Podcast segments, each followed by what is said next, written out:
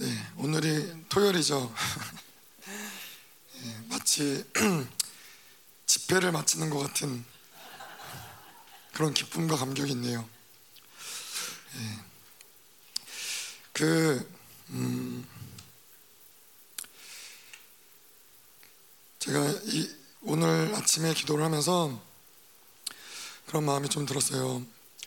제가 좋아하는 말씀 중에 한 가지가 하나님은 언제나 우리에게 어, 잘한 거 한 가지를 우리를 칭찬할 만한 우리를 기뻐하실 만한 한 가지를 못해도 한 가지를 그분은 늘 발견하시고 그걸 또 우리에게 말씀하시고 기뻐하신다고.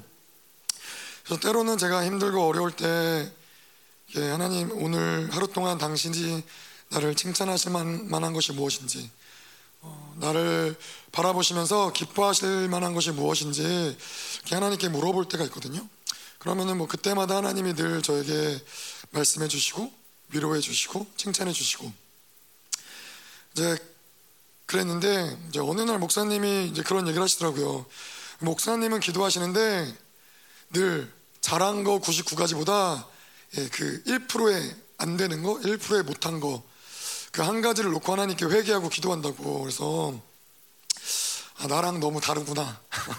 나는 99가지 못해도 잘한 거 한 가지 때문에 기뻐하는데 그분은 99가지를 잘해도 한 가지 못한 걸로 인해서 고통스러워 하시는 그래서 아직 갈 길이 멀었구나. 제가 이런 거를 좀 생각을 했었는데 근데 또 어떻게 생각해 보면은 하나님과 우리는 그러기 때문에 되게 사실은 멋있는 관계인 것 같아요.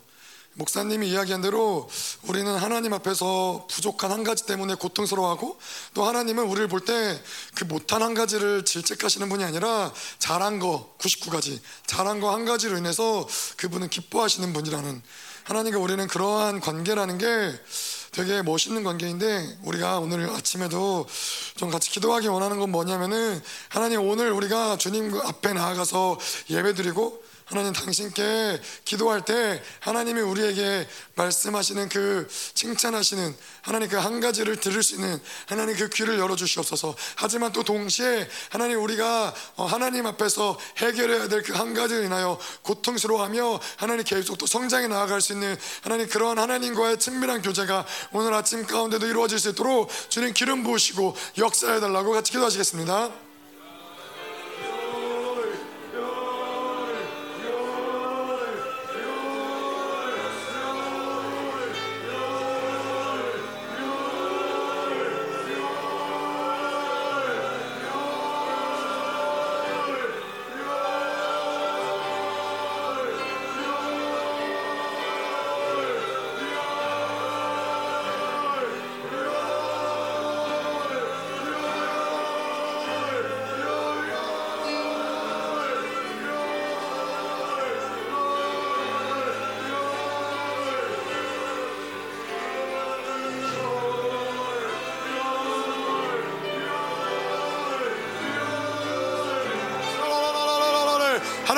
이 시간에도 당신의 음성을 듣게 하시옵소서. 하나님 오늘도 내가 너로 인하여 기뻐한다. 너가 이 자리에 있는 것을 기뻐한다. 너의 기도로 인하여 내가 기뻐한다. 너의 마음으로 너의 그 사랑으로 너의 그 헌신을 내가 기뻐한다. 하나님의 기뻐하심을 하나님 우리를 존재로 인하여 기뻐하심을 하나님 시간에도 누릴 수 있도록 주님 역사하시옵소서. 슈라라라라라라를 이야라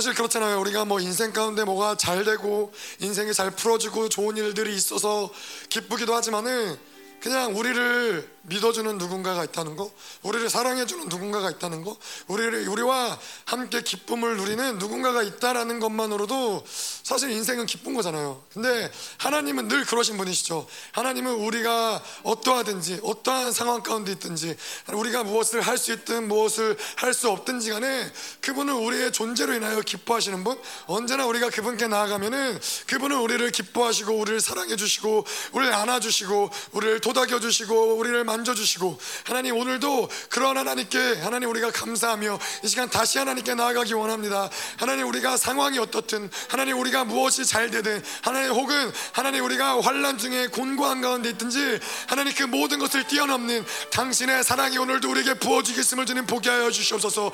하나님 우리를 내가 너로 인하여 기뻐하고 또 기뻐하노라. 하나님의 그 기쁨이 우리 가운데 더 충만할 수 있도록 주님 이 시간에도 역사하여 주시옵소서. 아버지의 기쁨을 이 시간 더 충만하게 부어 주시옵소서. 아멘.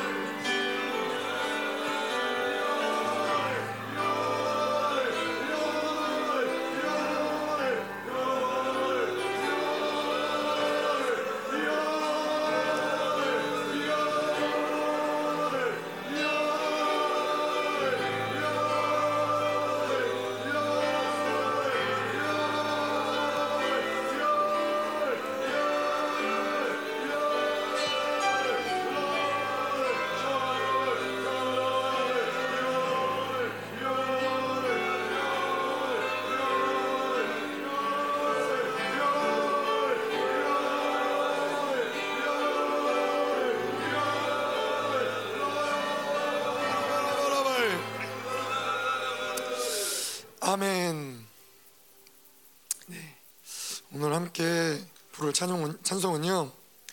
찬송가 546장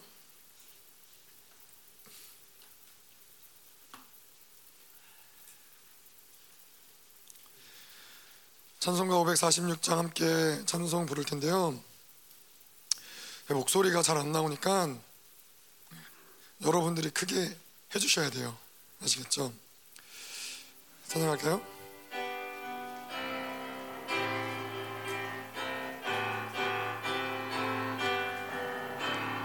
주님 약속하신 말씀 위에서 영원토록 주를 찬송하리라. 소리 높여 주께 영광 돌리며 약속 믿고 굳게 서리라. 굳게 서 영원하신 말씀 위에 굳게 서리 굳게 서리. 그 말씀 위에 굳게 서리라 주님 약속하신 말씀 위에서 세상 염려 내게 엄습할 때에 용감하게 힘써 싸워 이기며 약속 믿고 굳게 서리라 굳게 서리 영원 하신 말씀 위에 굳게 서리 굳게 서리 그 말씀 위에 굳게 서리라 주님 약속하신 말씀 위에서 영원하신 주의 사랑이 믿고 힘써 싸워 이기며 약속 믿고 굳게 서리라 서리. 영원하신 말씀 위에 굳게 서리. 그 말씀 위에 굳게 서리라. 주님 약속하신 말씀 위에서 성령 인도하는 대로 행하며 주님 품에 항상 한사 거두며 약속 믿고 굳게 서리라 굳게 서리 영원하신 말씀 위에 굳게 서리 굳게 서리 그 말씀 위에 굳게 서리라. 아멘. 좋습니다. 저희 오늘 함께 나눌 말씀은요 에베소서 에베소서 1장 19절에서 23절까지의 말씀을 함께 나누도록 하겠습니다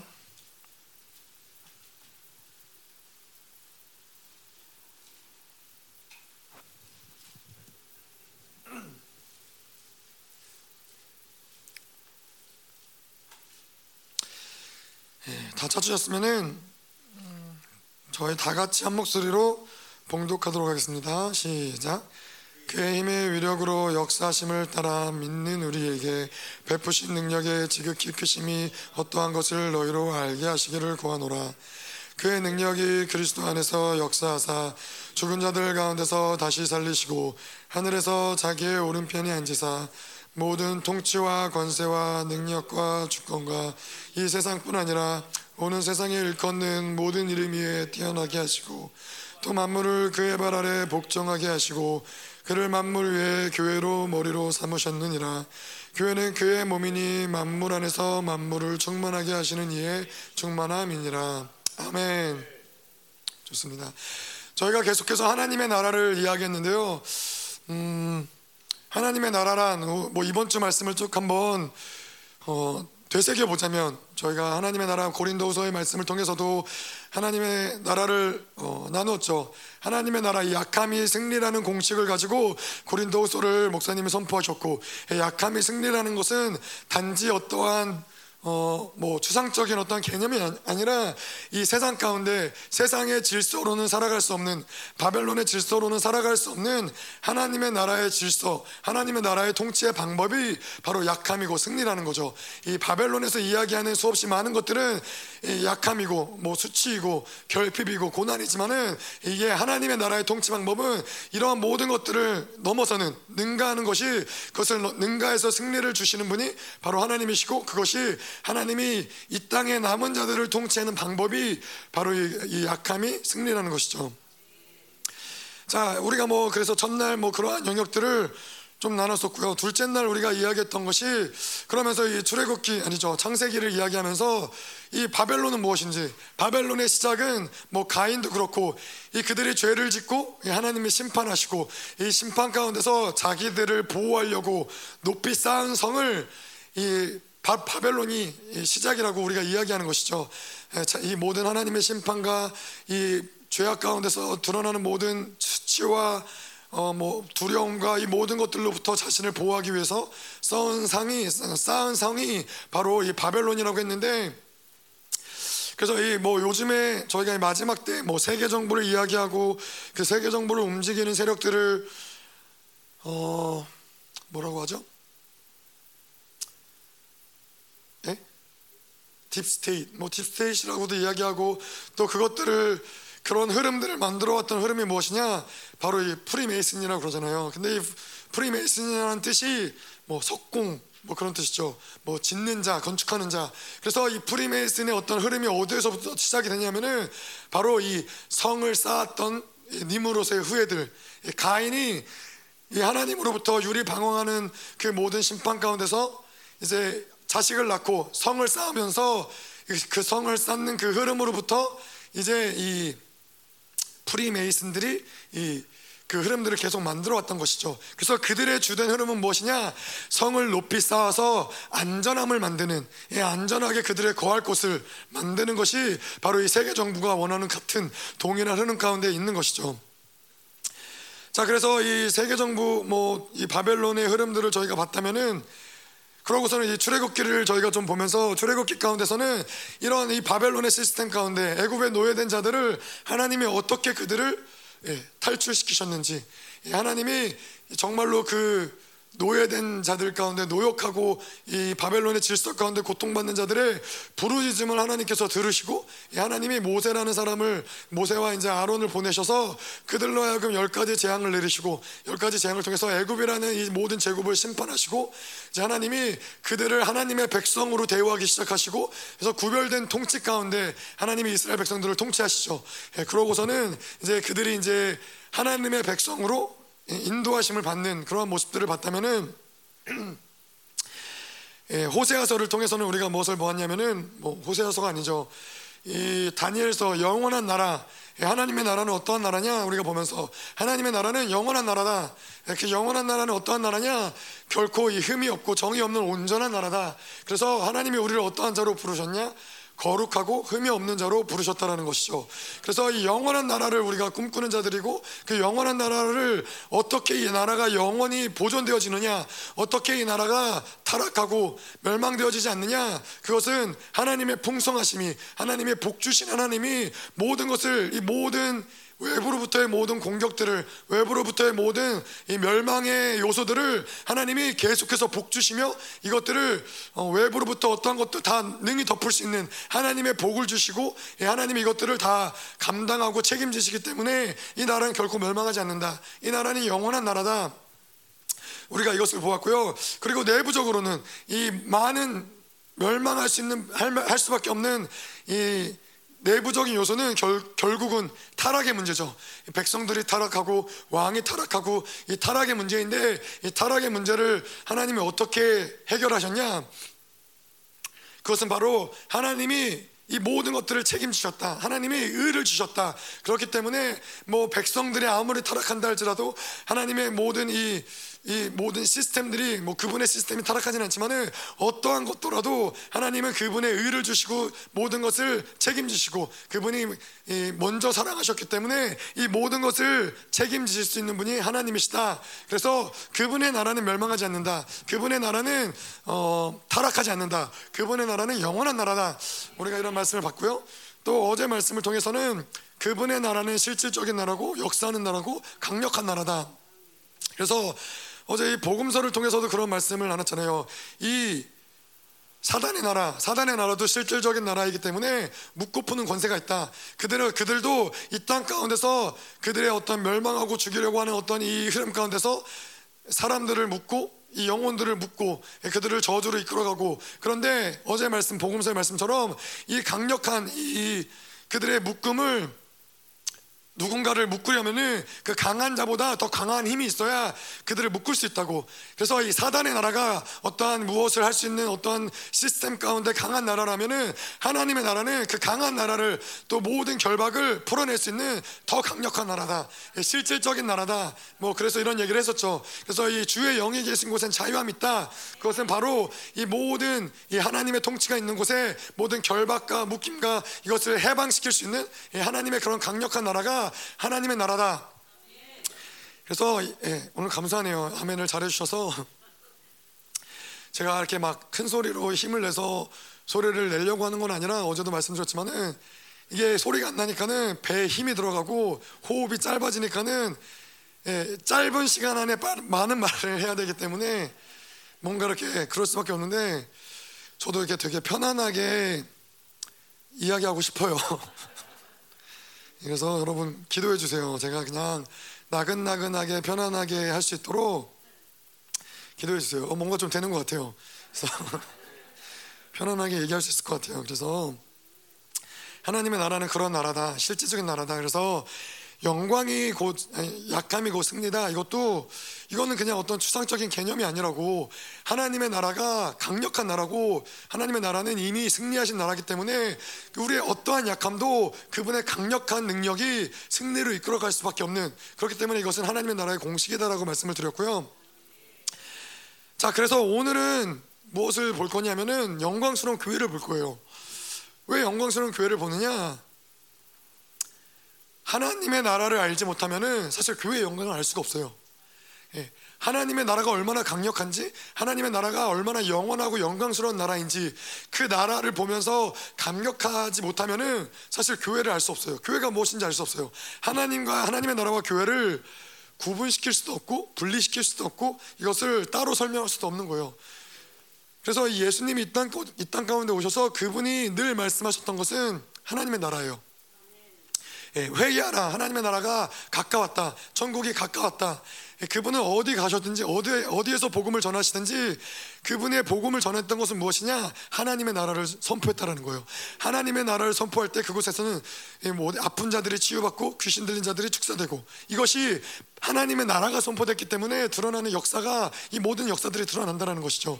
자, 근데 이 예수님이 이제 승천하시고 제자들을 보내시고 이, 이 사도행전이 진행되어지고 이제는 이 이후의 신약의 모든 말씀 가운데서는 하나님의 나라라는 이 표현들이 별로 들어볼 수가 없어요. 예. 예수님은 계속해서 하나님의 나라를 선포하셨는데 제자들은 더 이상 하나님의 나라를 이야기하지 않아요. 사도 바울도 많은 곳에서 이 사도행전을 제외한 다른 많은 곳에서는 하나님의 나라를 이야기하지 않아요. 이상하잖아요. 예수님의 제자들인데 분명히 예수님과 동일한 것을 이야기해야 되는데 제자들은 하나님의 나라를 예, 이야기하지 않아요. 그 이유는 무엇이냐? 하나님의 나라 예수님이 이 땅에 오시고 하나님이 아들로서 십자가에서 그것을 임, 어, 확증받으시고 그 다음에 이 땅 가운데 세우신 것이 바로 하나님의 교회인데 그 교회가 바로 하나님의 나라이기 때문에 더 이상 하나님의 나라라는 표현을 쓰지 않아요. 하지만은 교회랑 하나님의 나라랑 이것이 동일하다, 이것이 같은 나라다라는 것을 같은 어떠한 이 시스템이다라는 것을 우리가 오늘 볼 텐데요. 뭐 우리가 잘 아는 말씀이죠. 에베소서의 말씀이에요.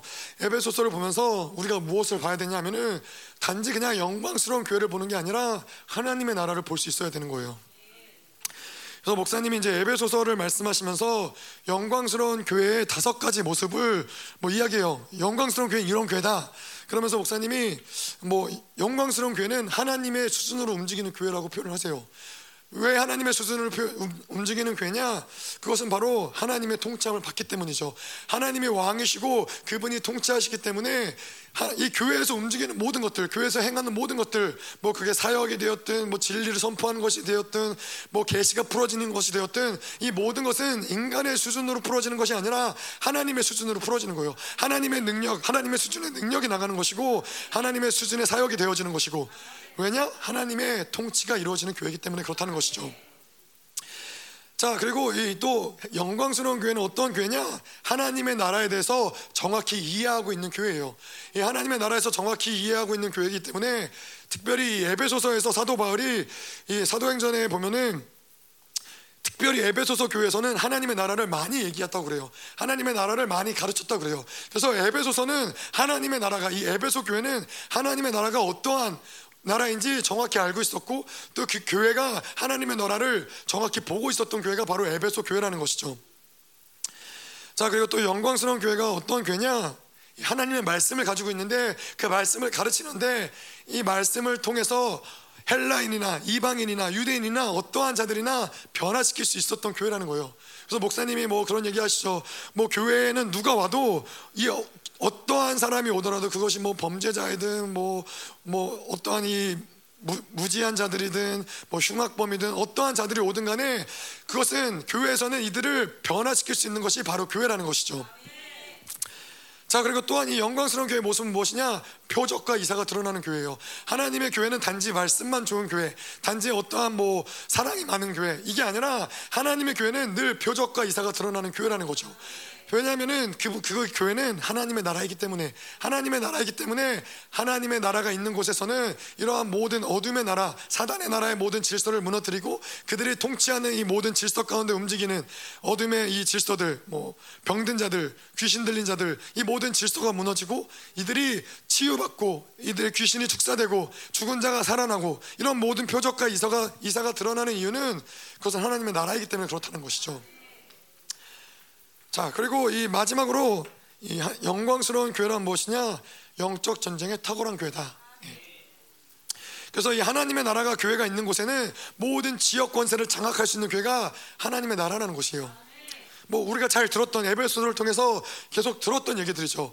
근데 여러분 이걸 잘 생각해 보면은 뭐 하나님의 나라와 영광스러운 교회의 모습도 비슷하지만은 예수님이 이 땅 가운데 오셔서 그분이 행하신 모든 사역의 모습과 영광스러운 교회의 모습과 비슷하다라는 거예요. 예수님이 이 땅 가운데 오셔서 그분이 하나님의 나라를 선포하셨고 하나님의 나라를 선포하고 그분이 말씀을 가르치실 때 그것이 이방인이 되었든 유대인이 되었든 서기관이 되었든 바리새인이 되었든 그 말씀을 듣는 자들은 변화될 수밖에 없었고 예, 그 말씀을 듣는 자들은 거듭날 수밖에 없었고 예, 그것이 예수님이 이 땅 가운데 하나님의 나라의 사역을 하셨고 영광스러운 교회도 말씀을 선포하고 표적과 이설을 드러내고 예, 그분이 가시는 곳 마다 하나님의 나라가 드러나고 그리고 그분이 뭐 이 뭐 이방인 지역에 목사, 님이뭐 이방인 지역에 가서 어, 귀신 들린 자를 축사하고 이 모든 것이 무엇이냐? 그 땅 가운데 있는 지역 권세를 이 지역 지역을 장악하는 그 귀신들을 예, 싸우고 그 귀신들을 축사하고 물리치는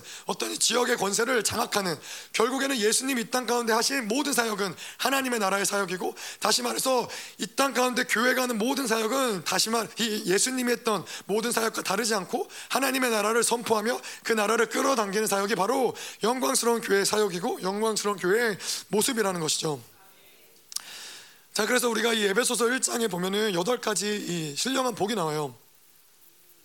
아, 그 전에 그 전에 우리가 이 음, 창세기 보면은 그렇죠. 창세기 보면은 우리가 이 복 복 주시는 하나님 얘기했었죠. 이 하나님의 나라에서 그분의 영원한 나라가 왜 영원한 나라냐?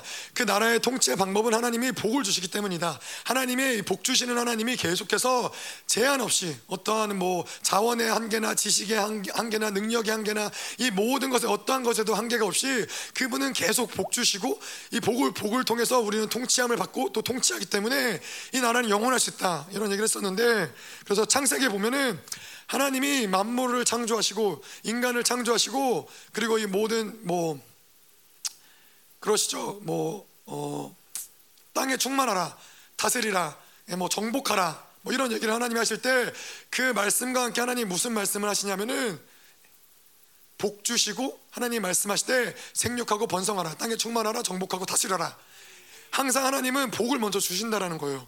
이뭐 노아 노아의 대홍수 이후에 노아에게 하나님이 동일한 얘기를 하세요. 생육하고 번성하라. 근데 그때도 하나님이 복 주시고 너희는 생육하고 번성하라. 이거는 무엇을 이야기하냐면, 이야기하냐면은 하나님이 인간에게 통치권을 이임하실 때, 이 땅을 통치하고 다스리는 그 통치권을 주실 때에는 하나님이 함께 주신 것은 무엇이냐? 하나님의 복이라는 거예요. 그래서 에베소서의 이 하나님의 이 하늘의 신령한 복을 교회에게 주실 때에도 무엇을 우리가 생각해야 되냐면은 하늘의 신령한 복을 주시는 이유는 무엇이냐? 영광스러운 교회는 이 땅을 통치할 수 있는 통치권이 있다는 거예요. 이 통치권을 주시기 때문에 통치권을 위해서 하나님이 여덟 가지의 복들을 우리에게 주셨다는 것이죠. 그래서 이 여덟 가지의 복을 보면은 어, 통치와 관련된 복들이에요. 여덟 가지의 복들은 이 그냥 이 하늘 이 영광스러운 교회가 운행되는 어떠한 복들이지만은 통치와 뗄래야 뗄 수 없는 복들을 어, 하나님이 우리에게 주신다는 것이죠. 그래서 첫 번째로 우리가 여덟 가지를 쭉 보면 어떤 복들이 있냐면은 첫 번째로 우리를 거룩하고 흠이 없게 하시고 아들들의 권세를 주시고 뭐 죄사함의 권세, 지혜와 총명을 주시고 만물을 통, 통일하는 그 왕의 권세를 주시고 우리를 하나님의 기업으로 인정하시고 영광의 찬송이라 부르시고 성령의 인치심을 우리에게 확증하시고 이 모든 것들이 결국에는 이 통치권과 관련된 복들이라는 것이죠. 뭐 우리가 잘 아는 말씀이지만 뭐 그래도 보면은 뭐 거룩하고 흠이 없게 하신다. 뭐 이것은 무엇이냐면은 거룩하고 흠이 없는 것이 왜 복이냐? 뭐 우리가 그런 이야기도 했죠. 하나님이 우리를 거룩하고 온전하게 하신다. 그것은 왜냐? 이 영원한 나라, 하나님의 영원한 통치는 어떤 이 흠이 있거나 온전하지 못하는 자들에게 이 거룩하고 아, 하나님의 완전한 통치가 이루어질 수 없다. 왜냐 그분은 영원한 분이시고 우리는 그분과 영원히 교제해야 할 존재이기 때문에 우리에게 어떠한 죄가 있다, 흠이 있다, 어떤 정이 있다. 그거는 그분의 영원한 교제 가운데로 들어가지 못하는 거예요. 그래서 영원한 교제를 우리에게 원하시는 그분은 우리를 부르고 그 우리를 온전하게 하시고 우리를 거룩하게 하신다는 것이죠. 근데 또 다른 측면에서 거룩하고 흠이 없는 것이 우리에게 중요한 것은 무엇이냐? 왜 이것이 복이 되냐? 거룩 하고 흠이 없는 자들, 그들이 바로 하나님의 완벽한 통치를 받을 수 있는 자들이기 때문인 것이죠.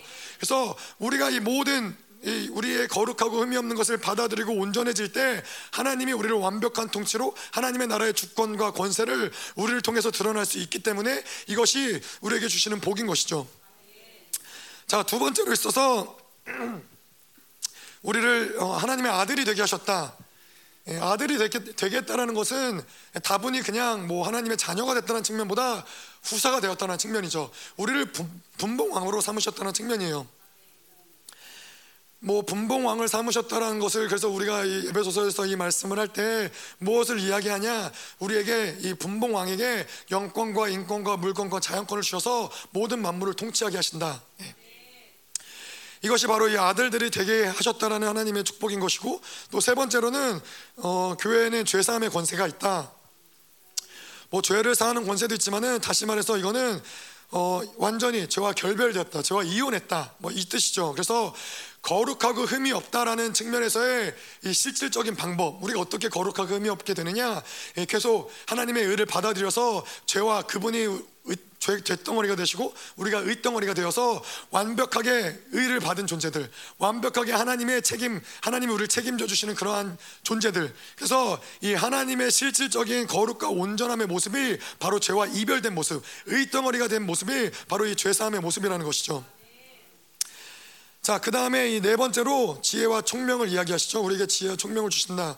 그래서 하나님이 지혜와 총명을 이야기하시면서 계시를 이야기하시죠. 뭐 우리가 스스로 지혜롭고 스스로 총명한 자들도 있지만 지혜로 총명할 수도 있지만은 여기서 말하는 지혜와 총명은 그게 아니라 하나님이 우리에게 지혜와 총명을 주시되 열 왕을 다스리고 만물을 다스릴 수 있는 그런 지혜와 총명이라는 거예요. 근데 이 지혜와 총명은 인 간의 지혜와 총명이 아니라 하나님이 주시는 계시. 예, 우리의 모든 인간의 삶의 목적과 방향성과 그 과정과 이 모든 것들이 하나님의 하나님의 사람에게 드러나는 것이 바로 하나님의 계시인데 그 계시를 가진 자들에게 그 지혜와 총명이 드러나고 이 모든 것을 다스릴 수 있는 그런 지혜가 임한다라는 것이죠. 자, 그리고 이 다섯 번째로 다섯 번째로 보면은 음, 모든 것을 굴복시키고 통일시킬 수 있는 이 왕권의 권세죠. 예, 통일의 권세, 뭐 모든 뭐 하늘의 모든 것들, 땅의 모든 것들, 시간의 모든 것들을 다 통일시킬 수 있는. 그래서 이 하나님이 모든 것들을 승리하시고 모든 것들을 굴복시키시고 모든 것들을 그 그분 아래 통일시켰기 때문에 그 모든 왕의 권세를 통일시킨 그 통일의 권세를 가진 교회는 무엇을 하든지 간에 승리할 수 있는 거예요. 어떠한 것을 하든지 간에 승리할 수 있는 것이고 어떠한 상황과 환경 가운데서도 왕의 통치를 끌어당길 수 있는 것이죠. 그래서 우리에게 중요한 것은 무엇을 할 수 있느냐 없느냐 뭐 어떤 자원이 있느냐 능력이 있느냐 이게 중요한 게 아니냐 아니라 하나님의 뜻이냐 아니냐 그것만 결정되면은 왕의 통치 만물을 통일하신 왕권의 통치가 우리를 통해서 교회를 통해서 드러나는 것이죠. 자, 그래서 이 뭐 다섯 가지 뭐이 모든 것들이 결국에는 우리가 이야기한 대로 교회를 통해서 주신 하나님의 통치권, 이 모든 것을 통치할 수 있는 하나님의 복이라는 것이죠. 여섯 번째로 우리를 기업 삼으셨다. 뭐 이것도 마찬가지죠. 하나님이 우리를 기업 삼으셨기 때문에 그 기업은 결코 멸망할 수 없는 거예요. 결국 망할래야 망할 수 없는 것이죠. 예, 하나님이 그, 그래서 이 말씀에도 11절에도 보면은 모든 일을 그의 뜻대로 그의 뜻의 결정대로 일하시는 이의 계획에 따라 우리가 예정함을 입어서 예, 우리가 하나님의 기업이 됐다라는 것이죠. 이, 이 기업은 어떤 기업이냐? 하나님의 뜻대로 그냥 그분이 결정하시고 그분의 뜻을 결정하시면은 그 뜻대로 만물을 통일하셨기 때문에 모든 것이 그 뜻대로 움직일 수밖에 없는 거예요. 그래서 하나님이 기업을 복주시키 원하시면은 뭐 그거에 대해서 대적하거나 반항하거나 저항할 수 있는 그 어떤 것도 존재하지 않는 것이죠. 이 이것을 보장받는 우리는 그런 하나님의 기업인 것이 바로 여섯 번째 복인 것이고 일곱 번째는 우리가 영광의 찬송이라는 것이죠. 영광의 찬송이라는 것은 뭐 이게 통치권과 무슨 관계냐? 예. 우리는 이러한 존재라는 것이죠. 이거는 정체성에 관한 말씀이에요. 우리는 어떠한 존재냐? 우리는 이 후사, 황태자, 목사님 그런 얘기 하시잖아요. 뭐이 왕궁에서 파티가 벌어졌는데 모든 사람들이 음식을 먹고 나누고 이야기를 나누지만은 파티가 언제 시작되느냐? 바로 황태자가 나타났을 때 그때야 비로소 모든 진정한 모든 이 파티가 시작이 되는 거라고. 우리는 어떠한 존재냐? 하나님이 우리를 영광의 찬송이라고 하는데 그것이 바로 이 모든 만물을 통치하는 데 있어서 우리는 그러한 존재라는 것이죠. 이 황태자 같은 존재, 모든 만물을 통치하며 그분이 영광의 찬송이라고 부르는 존재가 바로 이 영광스러운 교회라는 것입니다. 자, 그리고 이 마지막 여덟 번째로 마지막 여덟 번째 성령의 보증하심이죠. 성령의 인치심이죠. 그래서 우리가 그분의 뜻대로 그분의 말씀대로 움직이는 우리에게는 성령께서 모든 것을 보증하시고 모든 것을 인치신다는 거예요. 그래서 그분이 우리 우리 안에서 예, 우리는 어떤 것도 뭐 두려워하거나 뭐 떨려하거나 긴장하거나 이러는 것이 아니라 그분의 뜻대로 모든 것이 움직이기 때문에 예, 우리가 말씀이 선포한 대로 그것이 될 것을 믿고 담대하고 우리에게 늘 자신감이 있고 우리는 어떠한 상황 가운데서도 위축되거나 이, 이 세상의 질서 가운데 굴복되거나 그러지 않는 자들이라는 것이죠. 자, 그래서 우리가 이렇게 여덟 가지 뭐 복들을 봤는데요. 이 하나님의 나라와 영광스러운 교회를 계속해서 이 동일시하게 본다면은 결국 하나님이 모든 여덟 가지의 복을 주시고 그래서 통치하게 하시는 것이죠. 그래서 오늘 본 말씀이 바로 이 그 말씀이에요.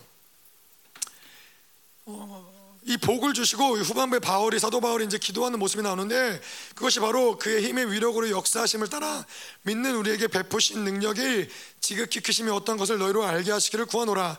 그의 능력이 그리스도 안에서 역사하사 죽은 자들 가운데서 다시 살리시고 하늘에서 자기의 오른편에 앉히사 모든 통치와 권세와 능력과 주권과 이 세상뿐 아니라 오는 세상에 일컫는 모든 이름 위에 뛰어나게 하시고 또 만물을 그의 발 아래 복종하게 하시고 그를 만물 위에 교회의 머리로 삼으셨느니라. 교회는 그의 몸이니 만물 안에서 만물을 충만하게 하시는 이의 충만함이니라. 아멘. 네 그래서 다시 말해서 이거 무엇을 이야기, 이야기하냐면은 결국 교회는 통치하는 거라는 거예요. 교회의 목적은 통치, 이 지역을 통치하고 나라를 통치하고 열방을 통치하는 것이 바로 이 교회의 목적인데 하나님이 이 복을 주셨을 뿐만 아니라 이것을 어떻게 확증하셨느냐? 이 모든 것을 이루신 이 땅 가운데 인간의 모습으로 오셔서 이 모든 하나님의 나라를 선포하시고 이 모든 사단의 나라의 질서를 완전히 무너뜨리시고 하나님의 왕의 왕으로서 이 확증하신 십자가에서 이것을 확증하신 그분이 우리에게 그 모든 능력을 그 하나님의 예수 그리스도를 받아들이는 모든 자들에게 그 모든 능력과 그 권세를 교회에게 위임하시고 이제 이 교회가 예수 그리스도를 머리로 삼아서 만물을 통치하는 그 권세가 이제 교회에게 있다라는 것이죠. 자 그래서 교회는 이 에베소서는 모든 것이 이 통치와 관련된 거예요. 이 영광스러운 교회 하나님의 나라와 관련된 거예요. 그래서 이 장에 들어가서 그이장 이후에 무엇을 이야기하냐면은 예, 십자가를 이야기하죠. 결국 이 십자가는 무엇이냐? 하나님의 영광스러운 교회를 세우는 방법, 목사님 이렇게 얘기하시는데 그것은 다시 말해서 하나님의 나라가 이 영광스러운 교회를 통해서 어떻게 세워질 것이냐, 어떻게 하나님의 나라의 통치가 이 땅 가운데 이루어질 것이냐, 그것이 바로 십자가라는 것이죠. 이것은 사실 고린도후서에서 사도 바울이 이야기한 것과 다르잖아요. 약함이 곧 승리다. 예, 약함이 곧 승리라는 것은 우리가 계속 그리스도와 함께 십자가에서 못 박혀 죽고 자기 십자가를 짊어지고 살아갈 때 결국 그것이 무엇을 만드느냐? 십자가가 무엇을 만드느냐? 바로 하나님의 나라의 통치를 만들어낸다는 거예요. 결국에는 우리의 약함은 약함은 이 세상의 바벨론의 질서 가운데 있기 때문에 그것이 약함이라고 규정되고 결국에는 내가 약함이라고 느껴지는 것은 무엇이냐? 나는 여전히 바벨론의 질서 안에 살아간다는 거예요. 세상의 통치 아래, 어둠의 통치 아래 살아가고 있다는 것인데 우리가 십자가 안에 십자가 앞에서 죽어질 때 이 우리 뭐 에베소서에 말하는 다섯 가지 십자가에 죽어져 죽어져야 되는 것이 허물과 죄, 세상의 풍조, 공중 권세 잡은 자, 육체의 욕심, 율법, 그래서 이 모든 것이 십자가에서 쪼개어지고 죽어질 때 우리가 확증하는 것은 무엇이냐? 바로 이 교회가 이 교회된 우리가 이 만물을 통치하는 이 왕의 권세가 있는 자들이라는 것이 확증되는 거예요. 자, 우리가 아까 이야기한 대로 교회의 영광스러운 교회의 어떤 이 모습들이 다섯 가지의 뭐 어떤 이 능, 사역, 표적과 기사가 드러나고 말씀을 통해서 어떠한 자들, 어떠한 자들, 자들이든지 변화받고 하나님의 나라가 드러나고 뭐 이러한 모든 것들 하나님이 통치하시고 이 모든 것들이 예수 그리스도의 사역과 모습과 똑같다면은 영광스러운 교회가 어떻게 하나님의 이 나라의 왕임을 이 모든 통치권을 가진 하나님의 나라임을 어떻게 확증하느냐 이것도 똑같아요. 이것도 예수님이 십자가를 통해서 하나님의 왕이고 하나님의 아들임을 증명했던 것처럼 하나님의 교회도 마찬가지로 십자가를 통과할 때 모든 만물을 통치할 수 있는 권세가 있는 그 하나님의 아들임이 증명되는 거예요.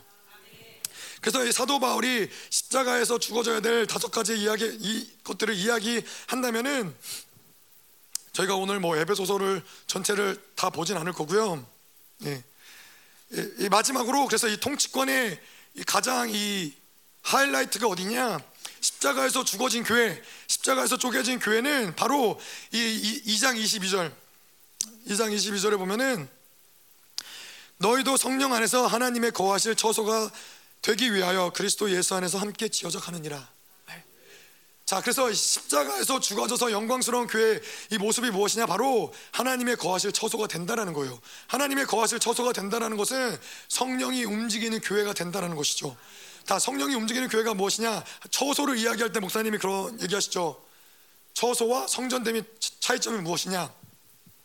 성전이라는 것은 예, 하나님의 나라에 그분의 보좌가 있는 그곳에 하나님이 거하시는 곳이 바로 성전이라는 것인데 처소란 무엇이냐? 이 목사님이 에어포스 원을 이야기하시면서 미국의 대통령이 이제 모든 통치권이 그 모든 결정권 그 무엇 모든 것을 결정할 수 있는 결정권이 있지만은 그가 이제 에어포스 원을 탔을 때는 바로 에어포스 원이 그 백악관이 되는 거예요. 그가 거기서 모든 결정을 내리고 모든 이 판단을 해서 뭐 어떻게 명령을 내리고 이 모든 결정이 어디서 이루어지느냐? 바로 에어포스 원에서 이루어진다는 것이죠. 근데 그것이 바로 처소라는 것이고 그 처소가 바로 교회라는 거예요. 자 그래서 하나님의 나라가 이 땅 가운데서는 바로 하나님의 나라의 모든 통치할 수 있는 뭐 여호와의 회의가 이루어지는 것이고 여호와의 궁전이 여호와의 왕궁이 있는 곳이 바로 교회라는 것이죠. 자 그래서 이 하나님의 나라가 임한 이 교회가 무엇을 우리의 영광은 무엇이냐면은 그분이 이 땅 가운데 오셔서 우리를 교회를 그분의 처소 삼으시고 오늘도 민족사와 개인사와 민족사와 세계사의 모든 결정들을 교회에서 내린다라는 거예요. 어, 떤 사람은 이렇게 표현하더라고요. 하나님의 나라, 교회를 어떻게 표현하느냐? 식민지다. 이렇게 표현하는 거예요. 예. 왜 식민지라고 표현을 하느냐면은 지금 이 세상은 이때 이 땅은 공중의 권세 잡은 자들이 통치하는 그 통치의 질서 가운데 운행되는 이 세계인 거예요. 바벨론의 질서 가운데 모든 것이 운행되는 세계인 거예요. 근데 이 나라를 식민지화 시킨 것이 바로 하나님의 나라, 영원한 하나님의 나라가 이 땅 가운데 바벨론의 나라를 점령하였고 그 나라를 점령한 그, 그 지역을 이제 통치권을 누구에게 줬느냐? 교회에게 그 통치권을 주고 교회가 이제 식민지된 그 지역을 다스리는 거죠.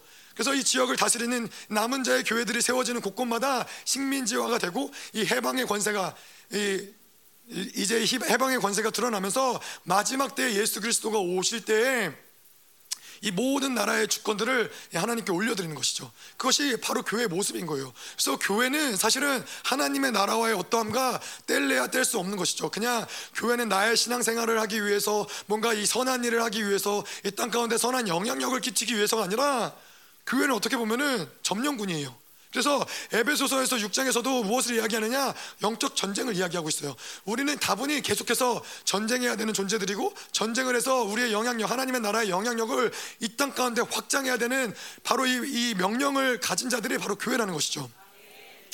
자, 그래서 이 저희가 오늘 이 말씀을 봤는데 우리가 이제 또 지성전을 세우잖아요. 제가 이 지성전을 나가면서 그런 생각이 들었어요. 하나님이 왜 뭐 가끔씩 하나님 저의 인생을 돌아보면서 하나님께 물어볼 때가 있는데 하나님이 왜 저를 이 미국에서 해병대를 가게 하셨을까?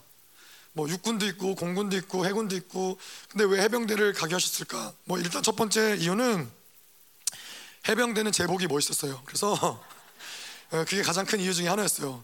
해병대 제복을 입으면 되게 뽀대가 나더라고요. 그래서 해병대를 하고 싶었다. 근데 이제 해병대 여러분들이 뭐 아시는 분들도 아시고 모르시는 분은 모르시겠지만은 해병대와 육군의 차이점이 뭘까요?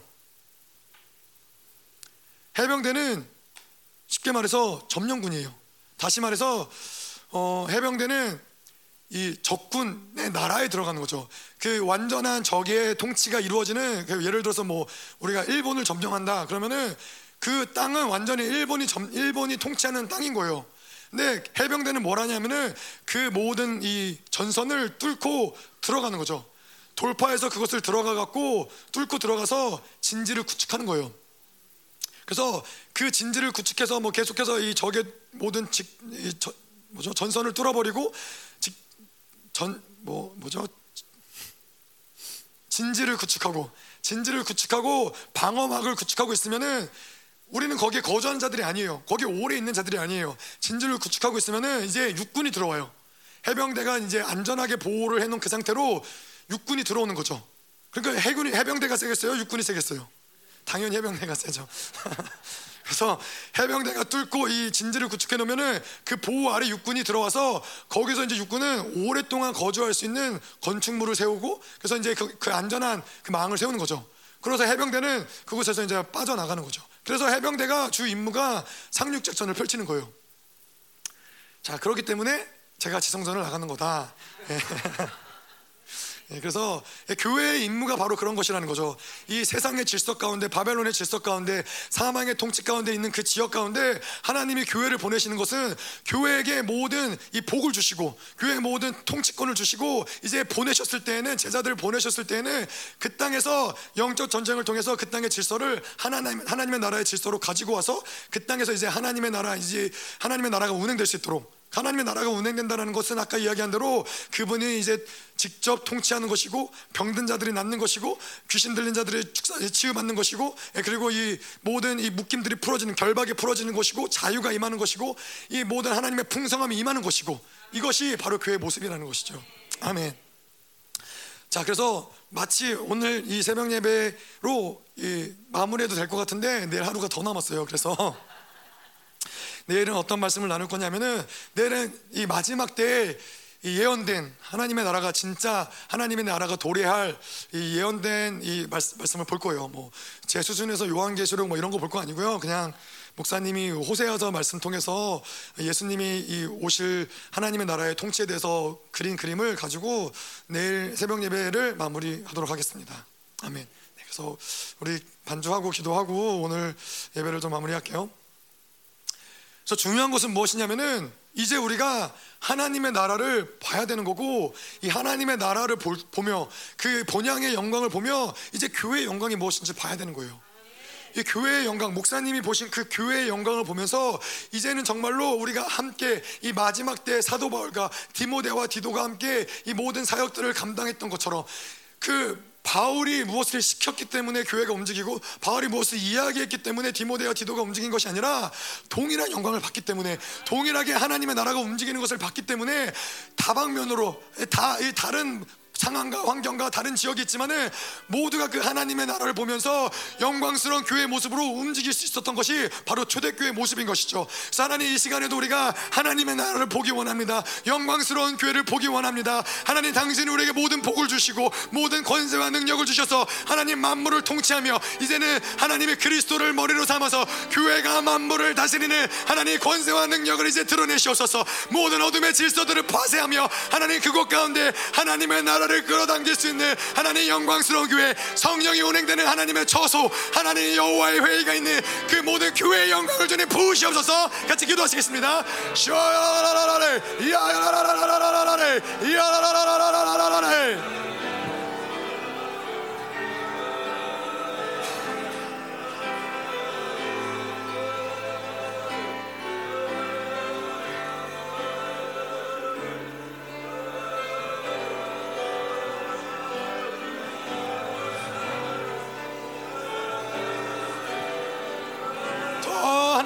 부으시옵소서 하나님. 하나님 이제 정말로 이 교회의 영광을 보게 하시옵소서.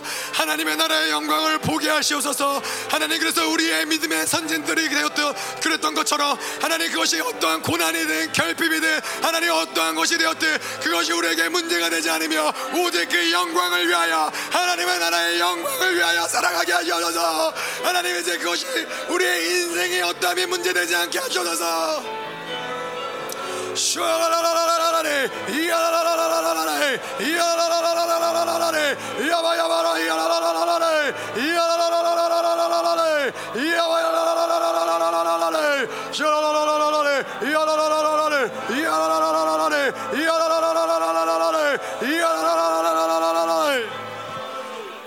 아멘 한 가지만 더 기도할게요 이제 모레부터 목회자 집회가 시작되는데 그러한 측면에서 봤을 때 이 목회자 집회가 굉장히 의미가 있는 거죠. 하나님의 영광스러운 교회들을 모아서 하나님의 이 말씀을 선포하며 이 하나님의 나라의 왕권을 위임하는 거죠. 뭐, 뭐 저희가 하는 게 아니라 하나님이 하시는 거지만은 다시 그 왕권 분봉왕으로 세움받은 세움받은 그들에게 다시 왕권을 위임하고 이 모든 통치의 권세와 능력을 다시 위임해서 다시 그 지역으로 보내는 거예요. 그래서 이 목사님들이 다시 그 지역으로 돌아갔을 때에는 하나님 그곳에서 이 모든 사망의 권세, 어둠의 권세, 어둠의 질서들을 완전히 파쇄하며 하나님의 나라를 질서를 세울 수 있는 하나님 그 모든 영광스러운 예배를 통하여서 이 모든 것들이 이루어지게 하시옵소서. 예배를 통하여 하나님의 나라의 질서가 한 사람 한 사람에게 임해지는 것을 보게 하시옵소서. 왕 같은 제사장에 하나님 그 멸류관을 씌우시옵소서. 그 권세와 능력을 부으시옵소서. 하나님 영광스럽게 하시옵소서. 이번 묵계자 집회가 영광스럽게 하시옵소서. 같이 기도하시겠습니다. 샤라라라라라 이야라라라라라 이야라라라라라